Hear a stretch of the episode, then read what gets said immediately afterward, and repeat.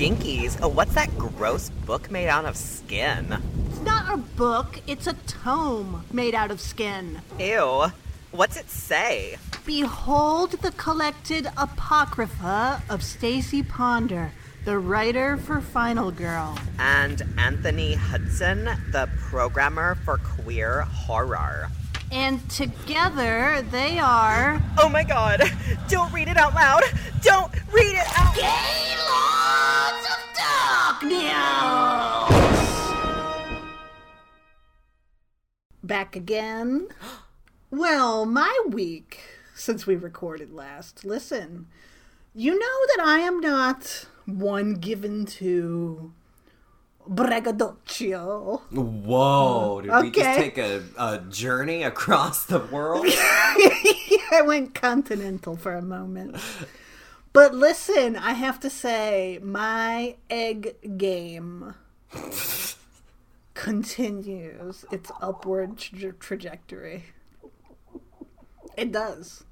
So, You're breaking through the egg ceiling. I, I absolutely am. Tell what happens. What what sights have we seen now, Stacy? Listen, there is a new egg dish on, in the repertoire. Okay. There's a new egg in town. There's a new egg in town, and she's feeling good. Who is she? Now, look, this is not your everyday egg dish, okay? This is an egg treat. This is, I'm telling you, I ate this and I said, oh, because it tasted so good. Just like that. Yeah, oh. Listen, you want to hear about this egg dish? I really do. Okay. Well, the first thing you do is you grill a piece of bread. Not toast. No, no. Grill it, okay? Okay. There's a difference. Then you make your mixture. Equal parts. Condensed milk. I bought condensed milk for the first time in my life. I am 83 years old. You really are. and I bought condensed milk for the I didn't even know like what it was. It's a very strange substance. is it condensed? Hence the name. Wow. They take all the liquid out of it, out of milk, and then they put sugar in. And it's this weird, like, it's almost like a rubber cement consistency. Really? It's so weird. Isn't this wild? This is like a household staple, and like neither of us understood what this is. no, this was my first purchase of condensed milk. Wow, good job. Equal parts condensed milk, mayonnaise. I recommend Kewpie mayonnaise, okay? Kewpie? Yeah, it's the Japanese one you can get at the Asian market. Like a Kewpie doll. Mm-hmm. Oh, cute. Okay. It's much eggier. Oh wow, And we are we are truly going places today. I'm telling you, Anthony. Okay, so equal parts condensed milk, mayonnaise, and sriracha. oh, Okay? well, this is unexpected. You mix them all up. You spread them on the grilled bread, corner to corner. Then you lay down. Uh, if you enjoy some kind of a meat, like a ham, you can grill a piece of ham and put it down. I use fake ham, of course. You lay that down. Then you lay down. Then you lay down. Now listen. I don't know about you, Anthony. I consider myself to be. this is so boring. Uh, No, keep going, keep going. uh, I don't know if am I a cheese connoisseur. I think I'm a little bit of a cheese snob. I say if you're gonna eat cheese, eat a quality cheese, right? Absolutely. Doesn't have to be the hundred dollar cheese, but I'm just saying. However, I will also at the same time say that there are some situations in life that call for a Kraft single. Wow, we are getting political today. This dish calls for a Kraft single. You put down your meat, then you put down a Kraft single. You scramble your eggs. However, you scramble your eggs, you put that on top. Sprinkle perhaps a little pepper or a parsley or something. Oh my god, it's so good! It is delicious! Anyway. So it's like a grilled a grilled cheesy toast mm-hmm, with a scrambled egg component. Yeah, but it's that sauce The that that really does it. the sriracha mayonnaise condensed milk.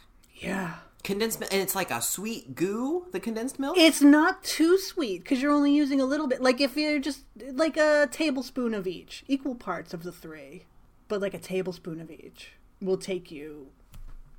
Oh my god, it's so good. is it It's a is it a spicy creamy sweet? Yes, it's like it's definitely has a lingering spice, but it's not so overpowering like sriracha can be sometimes. Like the sweet counterbalances that, but it's not too sweet at all. Oh my god, I'm telling you, man. Spicy creamy sweet plus the cheese, that gooey American cheese, plus the Yeah. grilled toast. Ooh, and then the soft scrambled eggs. Mm-hmm. Oh, that sounds good. It's real good. That does sound delicious. Yeah. So, I mean, I hope our listeners give it a try. I know they come here for talk about horror movies and egg recipes. Absolutely. So, It's really uh, foundational for a horror podcast. so you're welcome, everybody. You're Well, welcome. I I am coming to camp over on your end of the of the manor, okay. And I Eggs for days. just I'm put me put me in the baby pen, and I will just scream for eggs the whole time.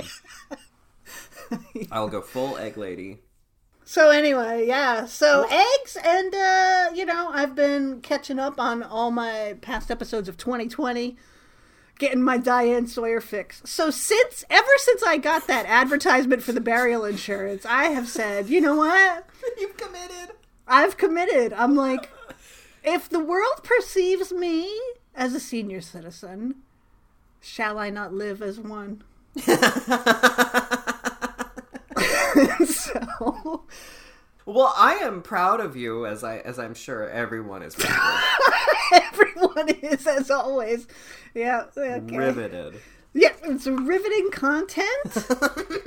Yeah, that's what this is. It's content. Listen, I'm telling you, that sauce. Anyway, okay, I'm not going to keep going on, but I'm going to I believe you. I will be thinking about it while we talk. Well, okay. Don't call lie. out its name. I might. oh, sauce. Just in the middle of reviewing Eaten Alive, 1976. Yeah. So just know. Okay? Just know. Listen, eaten alive. Okay. I have something to say right up front. Please do. I, Stacy Ponder, have a website called Final Girl. And Final Girl is almost as old as I am. right? Well, I'm like, if you are Benjamin Buttons, then I am a Benjamin Buttons. the timeline, yeah, they they Soon we will converge. Yeah, you'll match worm- up. We'll open a wormhole. to some- I don't know to where, but. And then you and I, Anthony, can Thelma and Louise into the wormhole. and who knows where we'll end up. But that's for the future. yes. Uh, Final Girl has been around for a while, and Anthony and I were talking, and I said, you know, there are some movies I reviewed early on in Final Girl's history, and now it's been 10 years, 12 years, 13 years since I've seen those movies. Some of them I would like to revisit and see if my feelings have changed, because certainly I have changed as a Benjamin Buttons. yeah, you're changing into a baby. I change every day. I, my egg journey is a prime example. Yes. And so Eaten Alive is one of those films. Saw it like 12 years ago or something.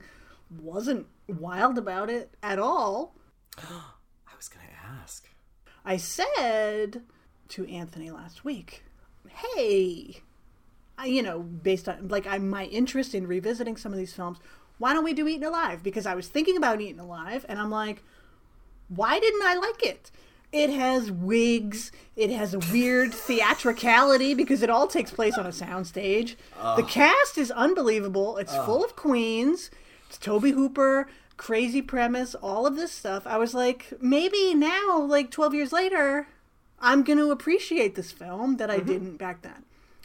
And revisiting it last night for the show, I have to say, I found it almost unwatchable.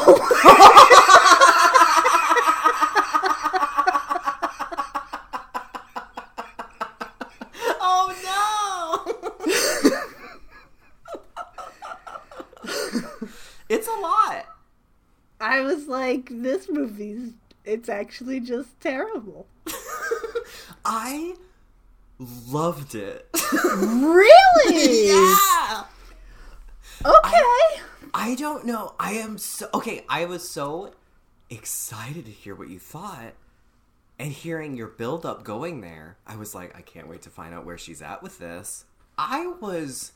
I don't know what it was about this movie because I would have hated this movie 10 years ago. yeah. I would have hated this movie five years ago. Even Anthony before the pandemic probably would have hated this movie. I don't know. I was in the right time and the right place. And you know what else it was, Stacy? I don't do the weed when we watch the movies. I see. This one I did, Oh, well, there you go. and I dialed in. I was transfixed by this movie.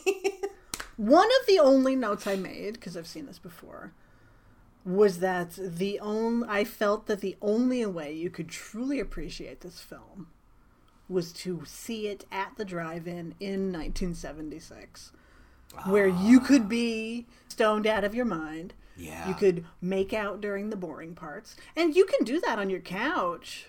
But this movie, if there's a movie that deserves to be seen at a drive-in, it is Eaten Alive. Oh, absolutely. And in the la- in the, the lineage of Tobe Hooper, I mean, the big famous drive-in movie is Texas Chainsaw Massacre, which Right. I would love to see in a drive-in. However, that movie is Oh, I, I don't it there it doesn't have that same level of just like I don't know that Eaten Alive is fun, but it's ridiculous in a way that Texas Chainsaw is not.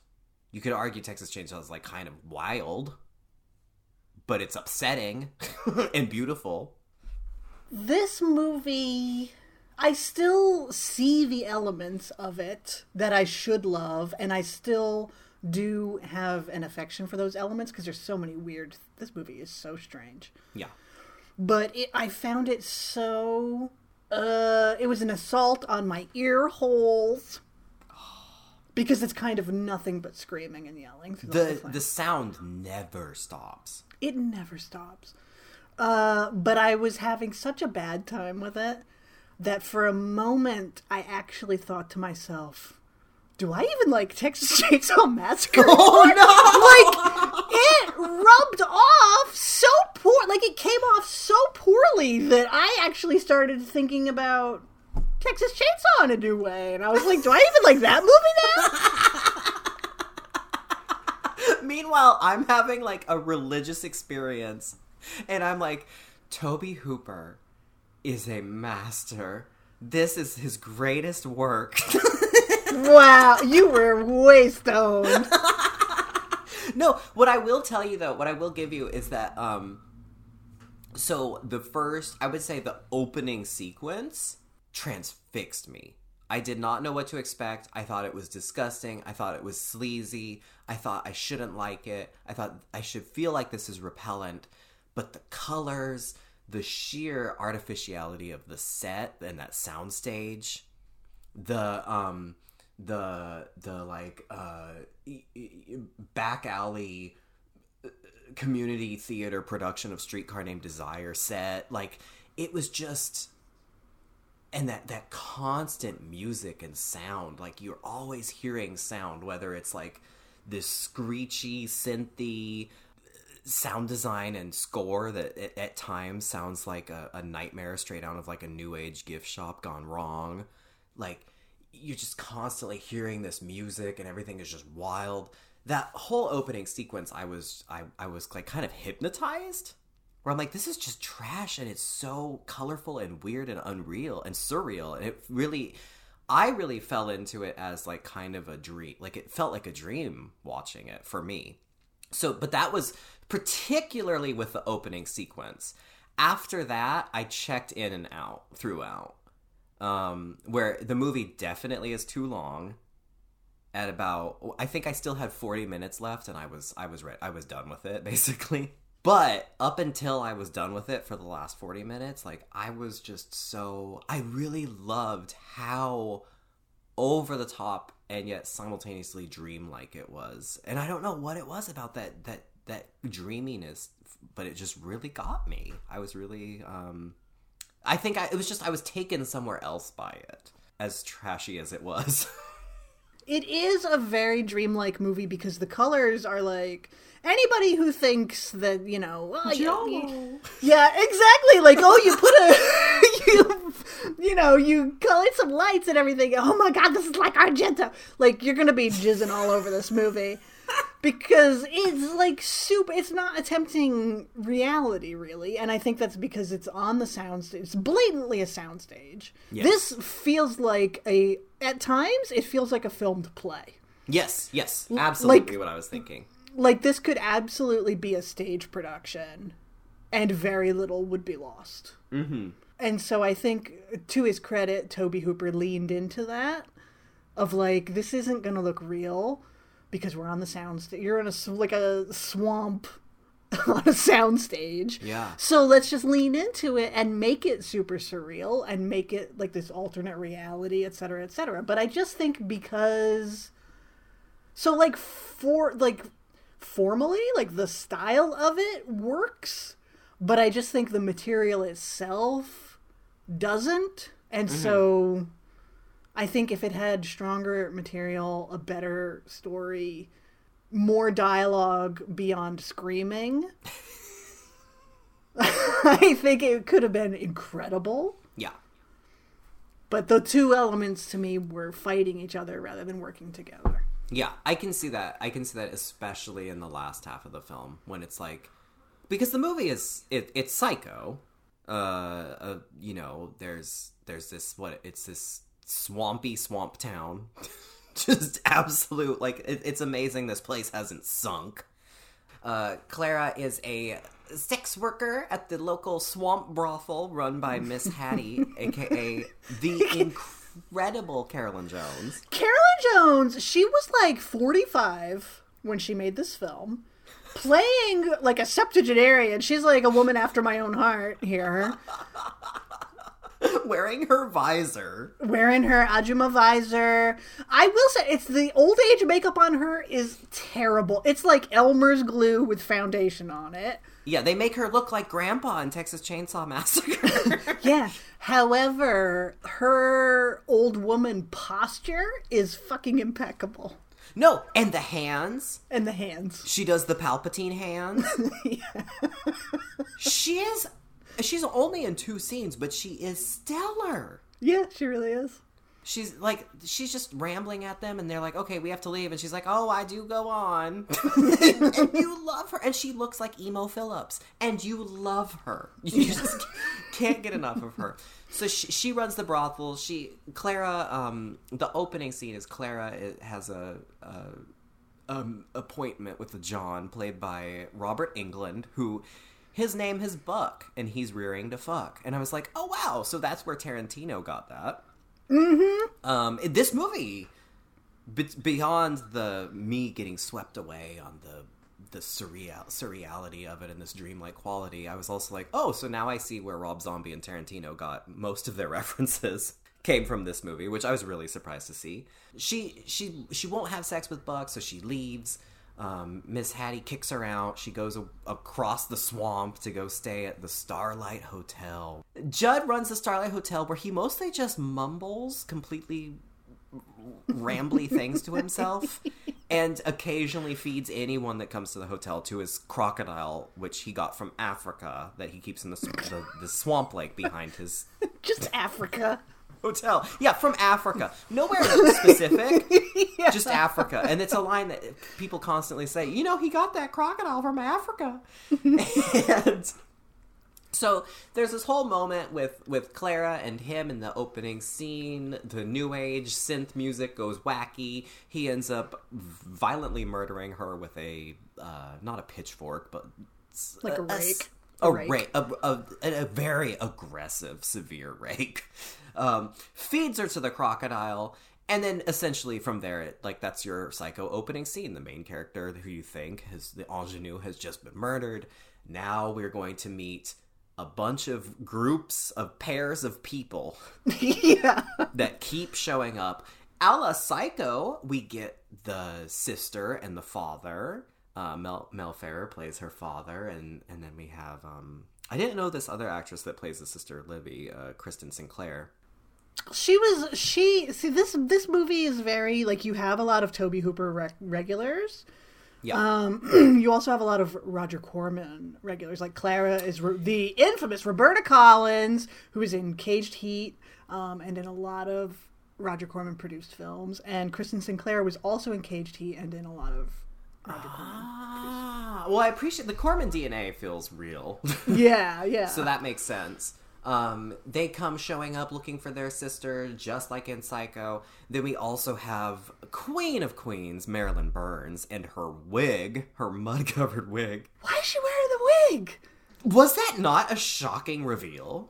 Like, like it's it's always it's just one of those things where it's like her character shows up in this wig that is clearly a wig. I mean, Clara was clearly wearing a wig. Also, the wigs in this movie are outrageous. Oh yeah. Uh, but Marilyn Burns shows up in this wig, and you say like, okay, this is strange. But then she just takes it off at one point. Like it's a hat. Yeah, yeah, and it's not. There's no mention of it. It's just like I guess this lady just likes to wear a wig.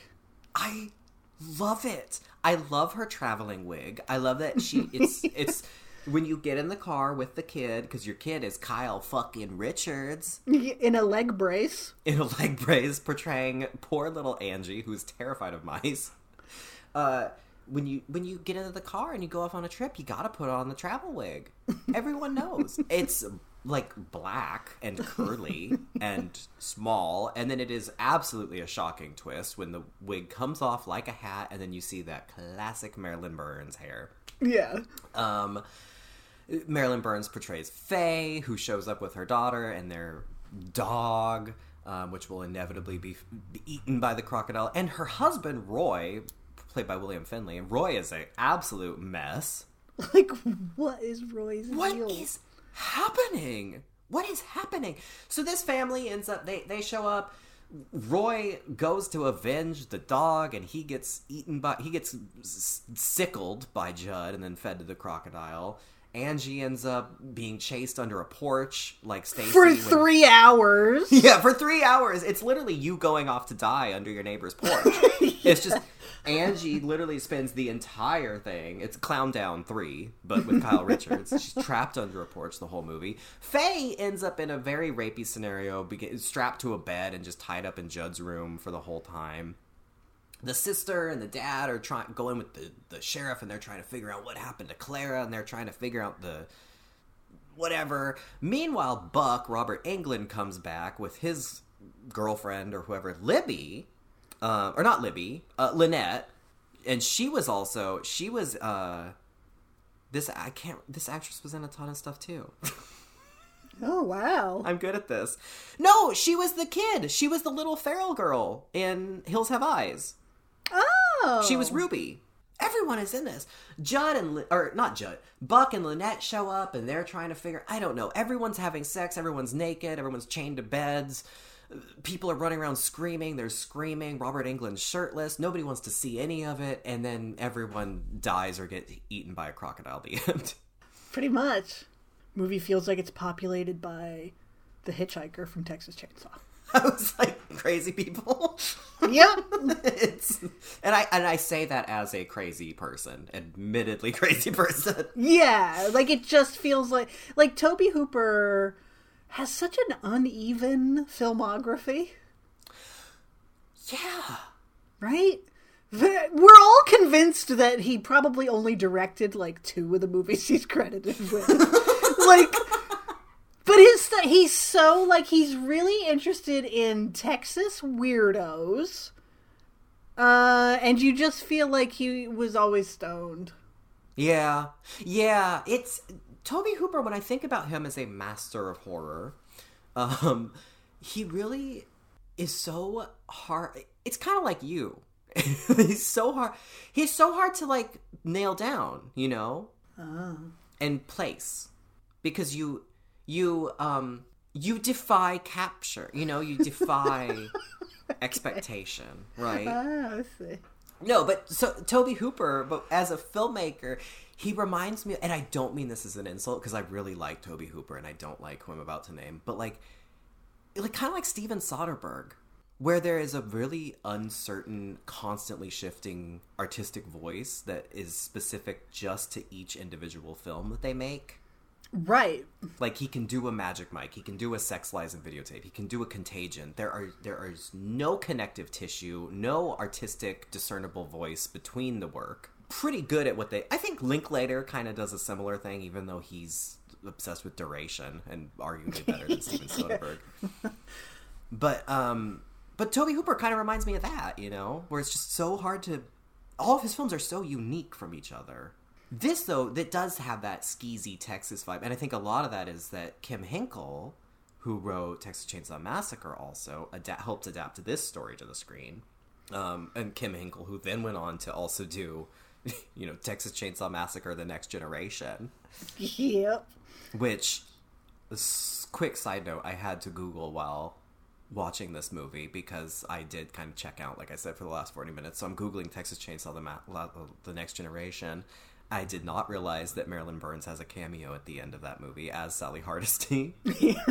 Nor did I remember that I knew that, like, you know, Renee Zellweger gets in a limo at the end and somebody's, some corporate overlord is explaining an evil plot to her. I did not understand that it was essentially the plot of Martyrs and the family was there to um, help people achieve religious transcendence through terror and murder. So I have to rewatch that. But yeah, so the Kim Henkel element is pronounced in this film as well. Yeah, Tobe Hooper, such a weirdo. I mean, I love that about him. That you kind of never know what to expect, but also it's like if you pick up a random movie you've never heard of and it says directed by Tobe Hooper, you have no idea what you're in for, Yes. you know. Whereas if it was George Romero, John Carpenter, like, and especially like a lot of the masters of horror, I feel like we can pretty much all agree that it's like they made these fucking masterpieces early on, and then we have, for most of them, we have diminishing returns Yeah. as they go. And like you look at John Carpenter, where it's just like, oh my god, masterpiece, masterpiece, masterpiece, masterpiece. Yeah. Ghosts of Mars.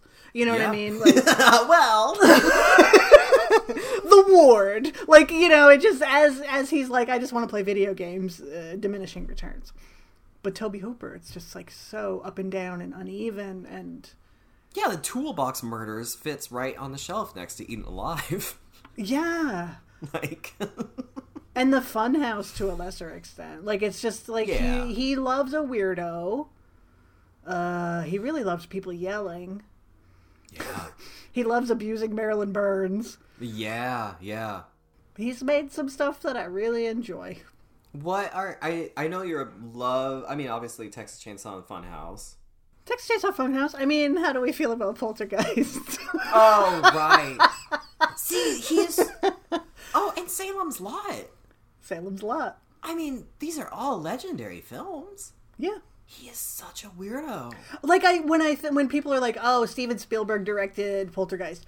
Would Steven Spielberg if if Tobe Hooper had nothing to do with that movie, would what are their names? Steve and Diane Freeling. Would they smoke a joint in a Steven Spielberg film? No, just and the same with the face, the the whole face coming off, and all, like it's just Yeah. Steven Spielberg is a he's a gentle softy. I don't know. But then supposedly he left the set of Eaten Alive also towards the end. I don't know who is supposed to have picked up the directorial reins, but supposedly he walked off of this project. So I don't Yeah, know. yeah. I read he had some conflict with the producers and he stormed off, and somehow it finished itself. It I probably finished itself, honestly. Did they need anybody directing it? The Really? screams have become self-aware. yeah. Yeah. So I don't know. It's a real weird movie, perhaps based on like based on uh, true story or at least Texas folklore yeah, yeah. I saw that.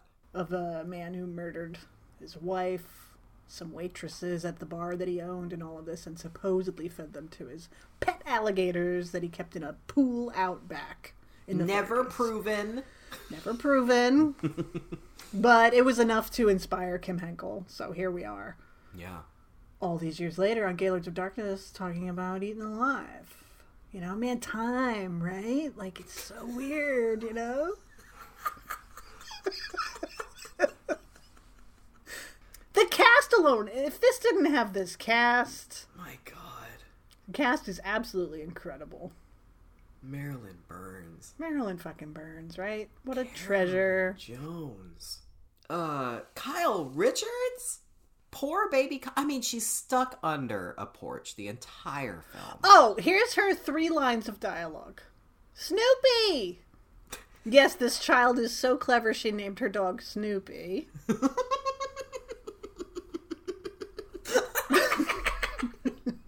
that dog is so cute. It's really cute. Immediately eaten by a crocodile. Yeah. Uh, Snoopy! Your monkey's dead. Your monkey's dead! And. Ah! Mommy! That's it! Re- repeat that last line for 55 minutes. a hundred times. Um, watching poor Kyle, terrified of mice, as the cutest mice in the world threaten her by being adorable, just screaming at the top of her lungs. Kyle, I was reading, I actually was reading an interview with Kyle about Halloween Kills because I was just, you know, I was sitting on my couch yesterday and I was like, I want to just like Google Lindsey Wallace. Because I love her so much. Well, because I saw the new Scream movie, and all it left me thinking was that I love Halloween Kills because it has Lindsey Wallace in it. and so, so I was just googling about Lindsey Wallace and reading an interview with Kyle that uh, she was doing when that film came out. With that film, Whoa, wow. that cinematic masterpiece came out. And she was talking about her history growing up and doing horror films. And she said she had the best time doing Halloween. She only remembers, you know, feeling very uh, supported and being really cared for by Jamie Lee and having a lot of fun running around and screaming. But she said that um, filming Eaten Alive actually was traumatic for her uh, because of like her anxiety and also um, the scene where where Neville Brand as Judd is chasing her with the sickle, like they just full on actually did that. And so you have like what like four year old Kyle Richards running in terror from this crazy man rambling to himself with a sickle. Oh, God. And like she didn't really know what was going on, so she really was very uh distur- disturbed by this movie. So um anytime people criticize her choices on Real Housewives and when her anxiety gets the best of her, just know that Eaten Alive is to blame. Well, that doesn't sound like a Tobe Hooper film set at all. Traumatized actors, yeah. scarred children. But God bless Marilyn Burns for coming back for this shit, right? Like, Can you believe it? She went. maybe that's why. Like Amy Sedaris on The Mandalorian, Marilyn Burns was like, "I'm coming, I'm gonna do it, but I'm bringing my wig." That was her one demand. Yeah, This- yeah, not, yeah. not clearly. It wasn't. Don't slap me around. Uh, yeah, no oversight. yeah, there was like you slapped me around in Texas Chainsaw. I won't put up with that this time. No, she didn't say that. She didn't say don't tie me up again. No, didn't have that. But she did put in a rider that said, "I will have a wig on when I am introduced in this film. You can slap me around, but I'm bringing my wig. Bring in my wig." It was the it was 76. It was before we Me Too hadn't happened. It was before we knew that actors were people. That's true. before we understood that directors weren't gods who could just abuse anybody. Oh, Marilyn Burns, icon. Absolute icon. So this this movie is full of them. It's so weird. It's trash. It's gross. It's sleazy. Ugh, I don't know. I recommend the first half. I think it's truly. it's it's just if you want to get high and get sucked in and engulfed into a absolute surreal nightmare and kind of see what Rob Zombie has been trying to do his whole career. It's eaten alive. It's just like I said, it's just such a shame that it's that the atmosphere and the weirdness and all of that isn't supported at all by the script or the plot or the story. yeah. Be- yeah. Because it could have been something truly remarkable and truly special. Instead, it is something you endure and get some enjoyment out of various things about it. For me, anyway. Absolutely. But it's mostly an endurance test for the latter, probably two thirds. Yeah. Yeah. Like yeah, I, I like I said, I was fully checked out by the last half, but Yeah. Where, like, just kind of like nothing happens. Like, there's long stretches where it's just boring. And then maybe Judd pops out and goes, ah, with his sickle. like, those are the exciting parts, you know what I mean? But just the rest of it is such trash. It, well, and it's that it's that it's that hot, humid swamp trash. So it, it's it's like uh, it, it's like if you were wa- and without like you're saying without that script, it's like it's like if you're watching. Well, go back to Streetcar. If you're watching Streetcar Named Desire, but Blanche Dubois wasn't in it, and you're just watching Stanley and the boys play poker and be gross. Right. yeah. But but they're also In wigs. sociopathic criminals in wigs. Well, see, now that doesn't sound bad. that actually that actually sounds pretty good. But I mean, it's just it's a it's a, unfortunate that like you know you have the weirdness between Marilyn Burns and William Finley. Like you can't figure out their relationship, and then he dies, and then she's tied up, and it's just like she spends two thirds of the film tied to a bed, going. "Ah!" You Yeah. and it's just kind of like "Oh, okay, and then Kyle Richards spends the entire movie under the porch going ah, and it's Yeah. just like okay, we could have there could have something could have happened. I understand that it was like limited to basically to one location.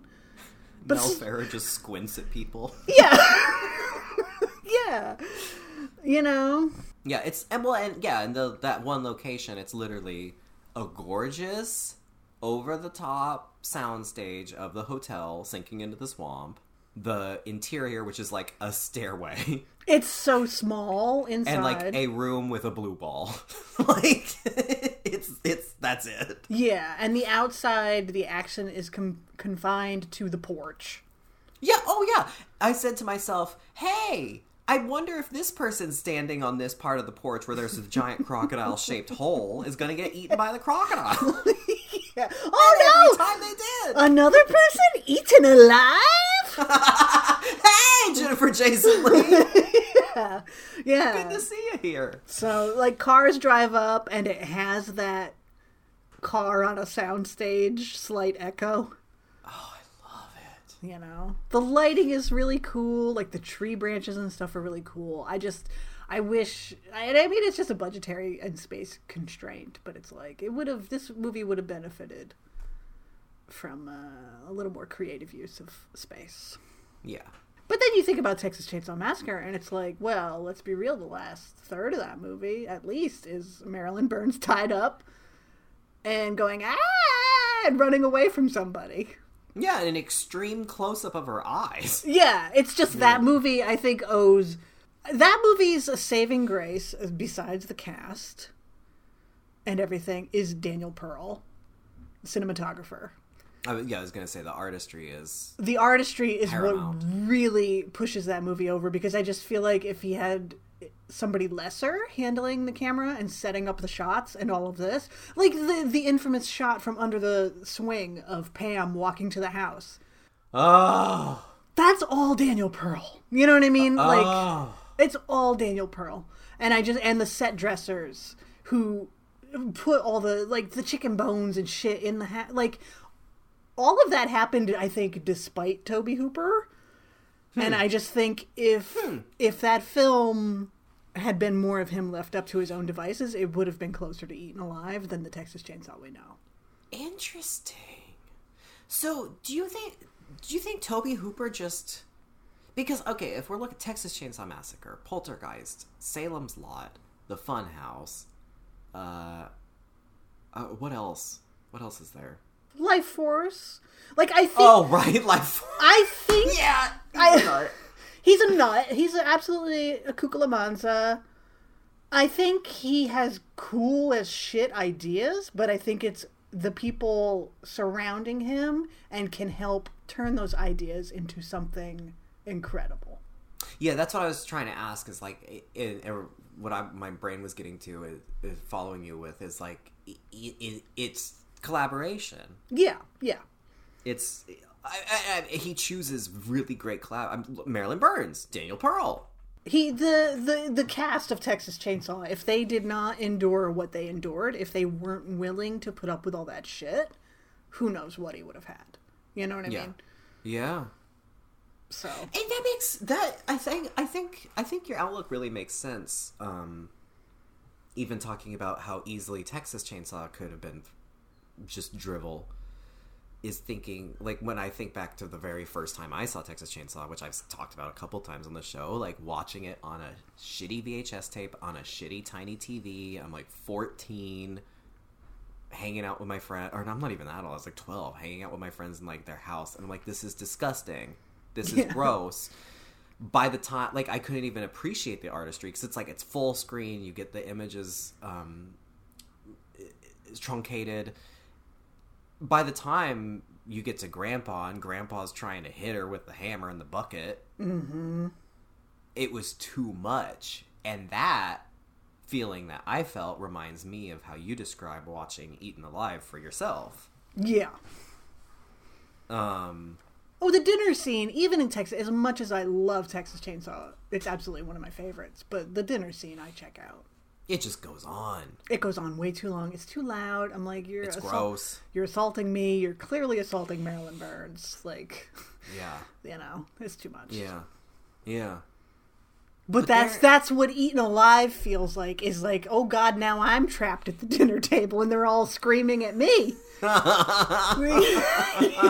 it's all the hitchhiker and the other brother and all of them go go. Oh God. That's what eating alive feels like. Yeah. I yeah, I get that. But man, man was I along for the ride for that first half. Especially that opening scene. Just not knowing what I was in for, being both shocked and appalled and disgusted. But f- listen to that that constant music constantly moving, that gross set, the gross people. I was just I was vibing on it in the beginning. So I don't know. I I could very well come out of this fully loving this movie in the future on another rewatch, or who knows? Maybe it will just be continue to be too much. But but I think there is something. I came out of this actually with more respect for Tobe Hooper. I already had a lot of respect for him, but I think his his weirdness and the intricacies of his weirdness as a filmmaker are really intriguing to me. But I do think that is really interesting to hear that it so much of that might have just been the case of how he chose who he worked with. I think Texas Chainsaw especially was just lightning in a bottle. Oh, yeah. Yeah, I mean all of the greats have that that one movie that is that that was it when everything clicked for them. You know, for Craven it was Nightmare and Tobe Hooper it was Texas Chainsaw. For that artificial intelligence, it was the Bye Bye Man. Somebody posted a clip. I saw someone post a clip the other day of just of Faye Dunaway's entrance in that movie Ah! for her, her one scene. And I said to myself, we have to do this for the show sooner or Oh, later. I think we all know it's coming. Right? It's it's just the doomsday clock is ticking. it's down to like three seconds the bye bye to midnight. on the horizon. Oh, I think I told you months ago that I was like, I want to, I want to see it again. Like I'm having those feelings of like Faye Dunaway, Carrie-Anne Moss, a Bye Bye Dog. It just that movie more than any other movie to me feels like it was made by an artificial intelligence because it just oh, has all of these weird elements that don't work, that aren't explained, and it just feels like somebody fed horror movie tropes into a program and the AI spit out a script and they said, let's just go with it. they got Faye Dunaway. And it. they signed up Faye Dunaway and Carrie Ann Moss. So We- how are we not talking about it right now? I know. Well, I feel like it's in our future, right? Well, I had fun, so I'm glad you chose this. Good. Um, I'm glad. I'm surprised. I as I was watching it last night, I was like, "Oh boy, I got to apologize to Anthony for this one." So I'm surprised, and I'm glad that you uh, were so into it. Yeah, and meanwhile, I'm sitting there like bong out. I see on the screen Virgo International Pictures, a Mars production, an opening shot of the moon, and I'm like, the stars have aligned, baby. I was, I was in. Bongs out, dongs out, Bongs out, dogs. right? yeah. That's the dong. That's the sound of the dong. Yeah, here I Oh no, I dropped everything. oh well, I'm gonna leave. Um, Okay, so that's with fair. that said, That's uh, Stacy, are you ready to place your head on the chopping block solo? am. Why not, right? Great.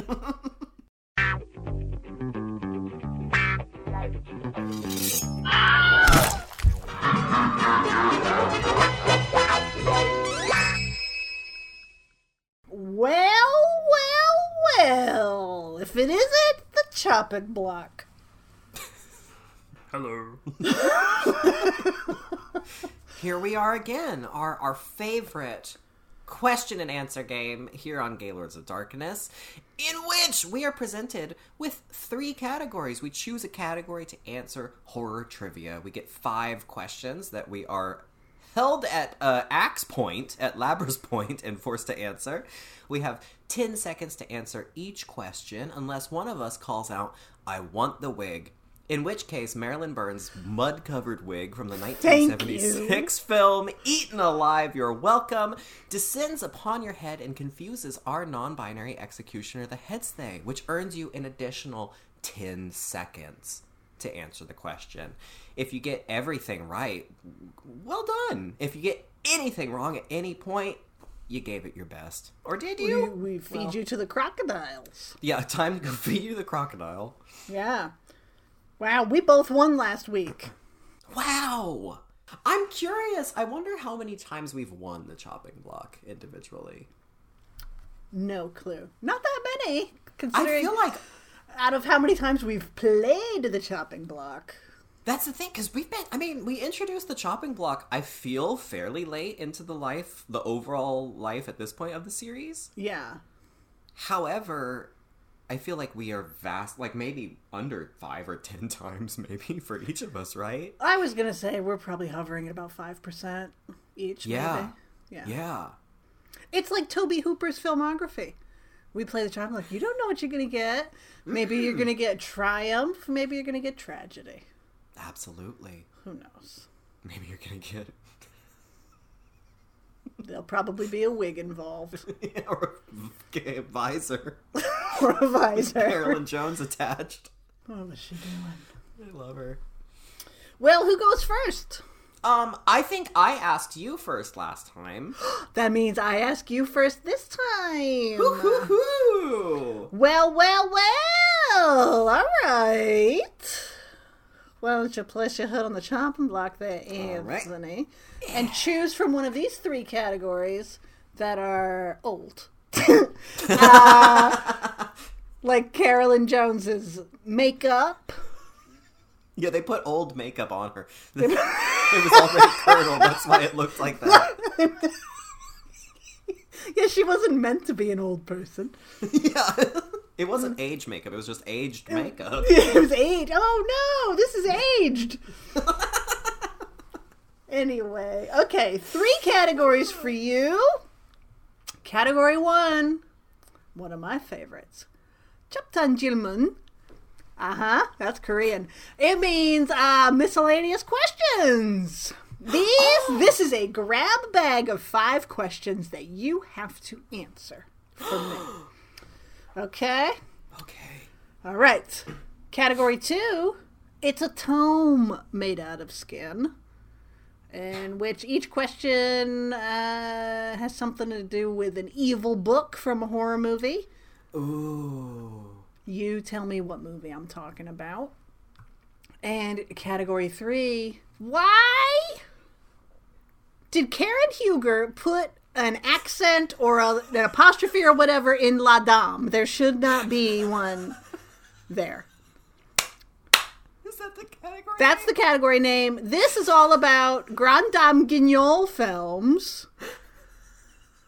I name a pair of actresses. You tell me the Grande Dame Guignol film in which they appeared together. okay, but that's a new title for this. It is a new title because I just. I finally got caught up on Potomac for through season five. I had taken a break, and I finally finished season five. So those Potomac ladies are on my mind. And as is that wig line on your head. That's that's right.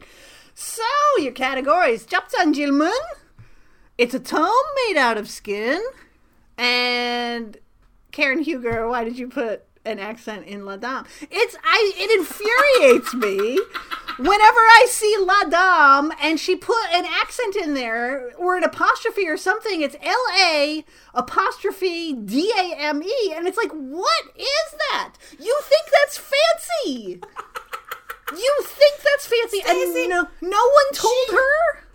She doesn't know. She doesn't need your grammar rules. She refused her college degree, Stacy. she refuses your grammar. All right. It's st- I will. It, it still infuriates me when I see it. Honestly, it just makes me love it more now. I never thought about it. And it is so on brand for It's Karen very on brand for it to not make any sense or have any connection to reality. Yeah, it's something completely disconnected from Yeah. the absolutely provable way that things really are. yeah, yeah. So there you go. Those are your three categories. Please choose one of them. These are fantastic, and I feel truly torn because one, I just want to say that title so badly, uh, and I also love the the terror and the also freedom, the liberation represented by a miscellaneous grab bag. It's a it's a grab bag indeed. However, I love a skin tome. I love an evil book. I am Really? Looking, I'm looking at our tiny Necronomologue prop from the Necronomologue film series, as viewable on GaylordsOfDarkness.com. I'm looking at that book right now on my desk, and it's so cute. And I'm gonna honor my love for the evil books. Bold. Okay. Unexpected. Oh, you don't think I read? I'm not. Well, no, I know you don't read.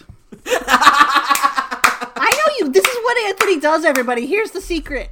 Okay, all those books, all those books that Anthony takes pictures of and posts on social media, and everybody's like, "Oh wow, you're such, you're so incredible." A pile of books. You are my hero. Anthony hasn't read any of them. They are all hollowed out and full of jewels. Jewels? Yeah, whatever you put not, in even, there. not even my weed. It's just jewels. That's my jewels. It's true. Okay. Book me. All right, here we go. We'll see how you do, nerd. I'm gonna do terrible. I'm gonna. I'm, I'm immediately. I said I wanted to honor the books. I'm gonna dishonor them. I would probably fail this category, but Oh, you'll you'll fuck. get it. You'll get it. Uh, Okay, here we go. Question one. The face on the Necronomicon. the face on the Necronomicon Ex Mortis from this movie could really use some moisturizer. I'm gonna say the Evil Dead, please. Yeah, ding ding ding. Okay, number two. Keep wanting to say Necronomologue. That's because we've changed the narrative. We have. With our little movies that you can watch that are on the Gaylords of White Darkness website. What's it called? What is happening? I'm losing my language. it's eat our brains, eaten alive. We got the eaten alive brain worms, the swamp worms. yeah. Okay, question two. The Book of Eibon contains the prophecy of the opening of one of the seven gates of hell in this movie.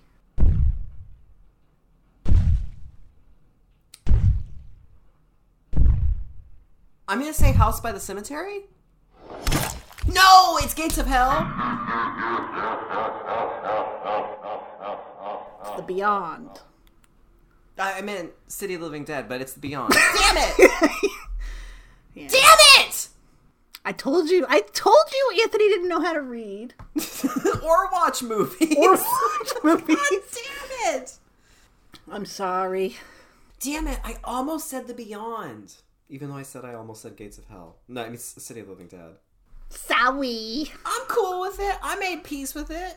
well, that's good.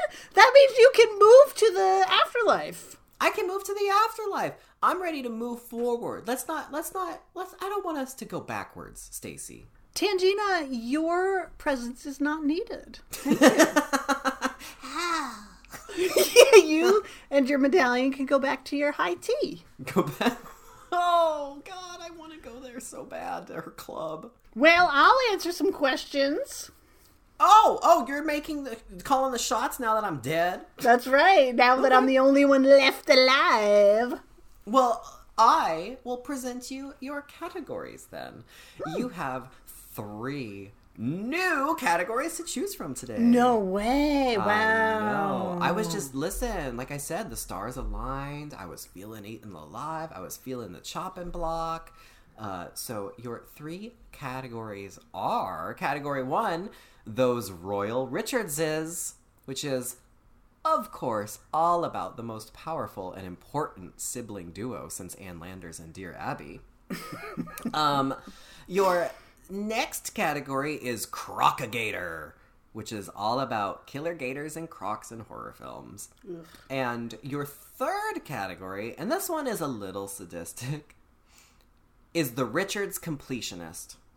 Now, the Richards Completionist is a special category, a special sadistic category, in which you must, you will be asked to hand over the wig of the dead, hand over Marilyn Burns' wig, and you earn 90 seconds to name eight horror films featuring Kim and or Kyle Richards. Eight? Eight. Because we're going to be completionists. That's why this category is titled The Richards Completionist. So, can you name eight or most of all the horror films and adjacent films starring Kim and or Kyle Richards? Appearances via archival footage are allowed. The winner, should you win this category, you do receive something special. You receive Kyle Richards clip on bangs. Oh!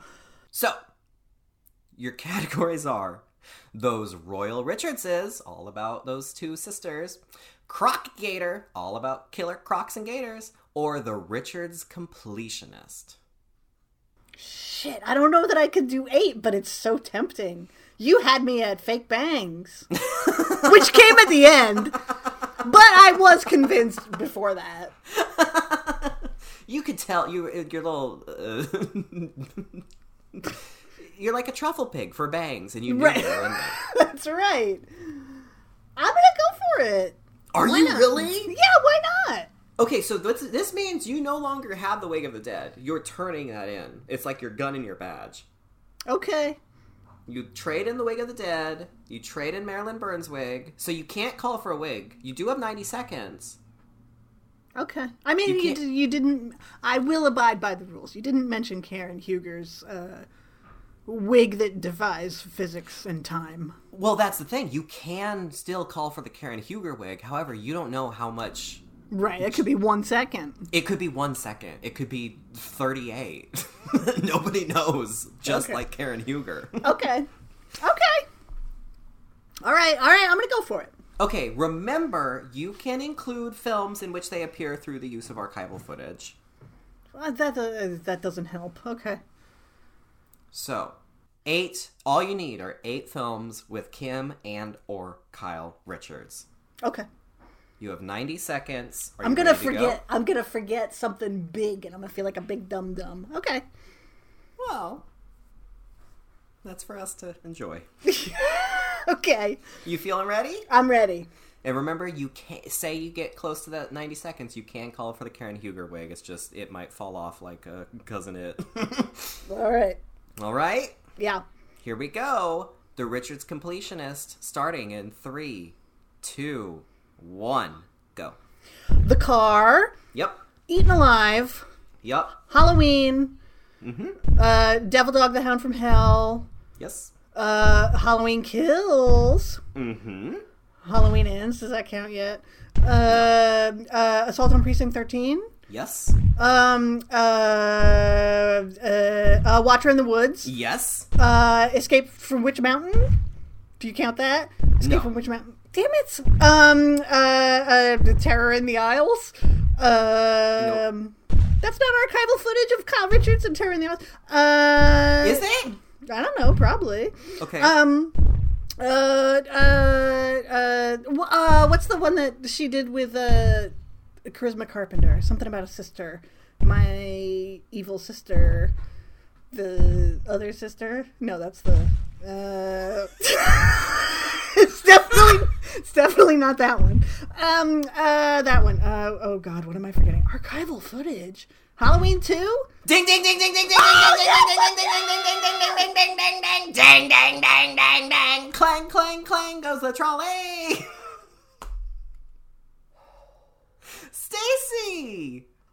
I love those Richards gals. you do, and that's why I knew you were gonna get it. I knew you were gonna get it. I knew this was a sadistic category, but I knew your love for the Richards meant that you would get this. And may I present to you who are and have become the official ah. Richards completionist. may I present to you Kyle Richards clip on bangs. Clip. I put them on. They're purely aesthetic. We don't know what they do. Yeah, yet, that's why I don't even care. but you have won them. Ah, Stacy, well done. So Terror in the Aisles actually was. So tell me about Terror in the Aisles. I could look it up, but it was like, um, I mean, I don't know that she's in it, but I just figured Oh. probably one of them are, are in it. But it was Terror in the Aisles was a film comprising horror movie clips. Like you know Ah. those Bravo's scariest moments or whatever. This was that, except it was a theatrical release. what? And people go and watch it? Yeah, I mean it was like from the eighties. Oh, I've seen that. I've seen this cover. Yeah, Narrated by Donald Pleasence and Nancy Allen. Mm-hmm. What? And they just show up and they're like, "Wow, say Nancy, let's watch this scene from The Exorcist." yeah. I haven't seen it in forever, but I know it got a Blu-ray release, I believe. Wow. So I just figured there has to be a shit ton of Halloween shit in there. Wow. Well, you know, I actually did not see either Kim nor Kyle. I did not see Oh. Terror in the Aisles in their filmography. Okay, then maybe. not. However, yes, you were absolutely correct. Halloween 2 was the archival footage that I was searching for. Um, I am impressed to hear the extent of your familiarity because let me tell you, you came close with the sister sister Charisma Carpenter one. yeah, what is that called? That was Deadly Sibling Rivalry. God damn it! I should have known that. Hey, you still won, okay? I know, but I feel still, you know. This is, I mean, there were literally two. This depended on you getting either Halloween 2 or one of these other two to be able to to get the the number 8. Wow. Um, because your only other options besides everything you already named or Deadly Sibling Rivalry, your only other option was Kyle was in a TV movie of Picture of Dorian Gray in 73 Oh wow. uh, or no, Kim was in that. And then Kyle, I, we, we have to. I don't know if you've seen this movie. I don't think we've ever talked about it. And at some point, we have to do it because it stars Kyle Richards, star like lead role, build build first build at least. I don't know. Uh, Curfew from 1989. Never heard of it. It's like older Kyle.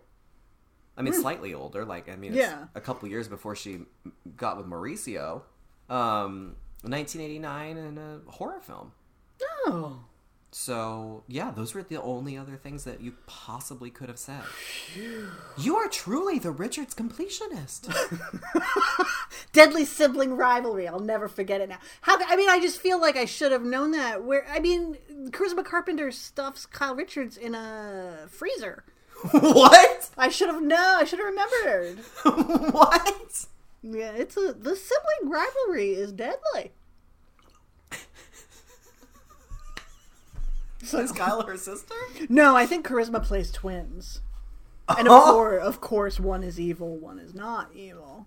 Okay, add curfew and deadly sibling sibling rivalry to the list. Yep. Oh wow. Very well done. Very well done. Thank you. I feel good. Wonder what we'll do next week. Right? Bye bye, man. Probably. I don't want to get everybody's hopes up, but I feel like it's, it's going to happen sooner rather than later. I mean, she's yeah, yeah. It's it's. We're looking at our little computer devices, and it's going twenty yards, Yeah. fifteen yards, 15 10 yards. meters! The bye bye man's right above us. It's in the room!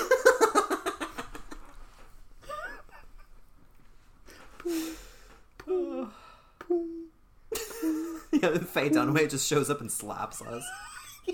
She just comes out of a duct. it slaps us, calls us little homosexuals. Spits acid at us. Yeah, calls us Nelly boys. It all tracks. And she walks away to get fired from another project. Yeah. yeah. What a legend. Ah, well, all right. Uh, okay. Uh, uh, I can't. You can do it. GaylordsDarkness.com. You'll find everything else on there. Great.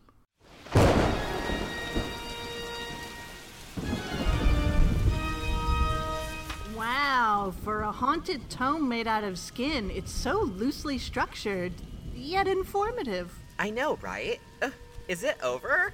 It's glowing and spinning on its own, so I'm gonna guess yes. Oh my god! Oh my god! Tune in next time for more Gaylords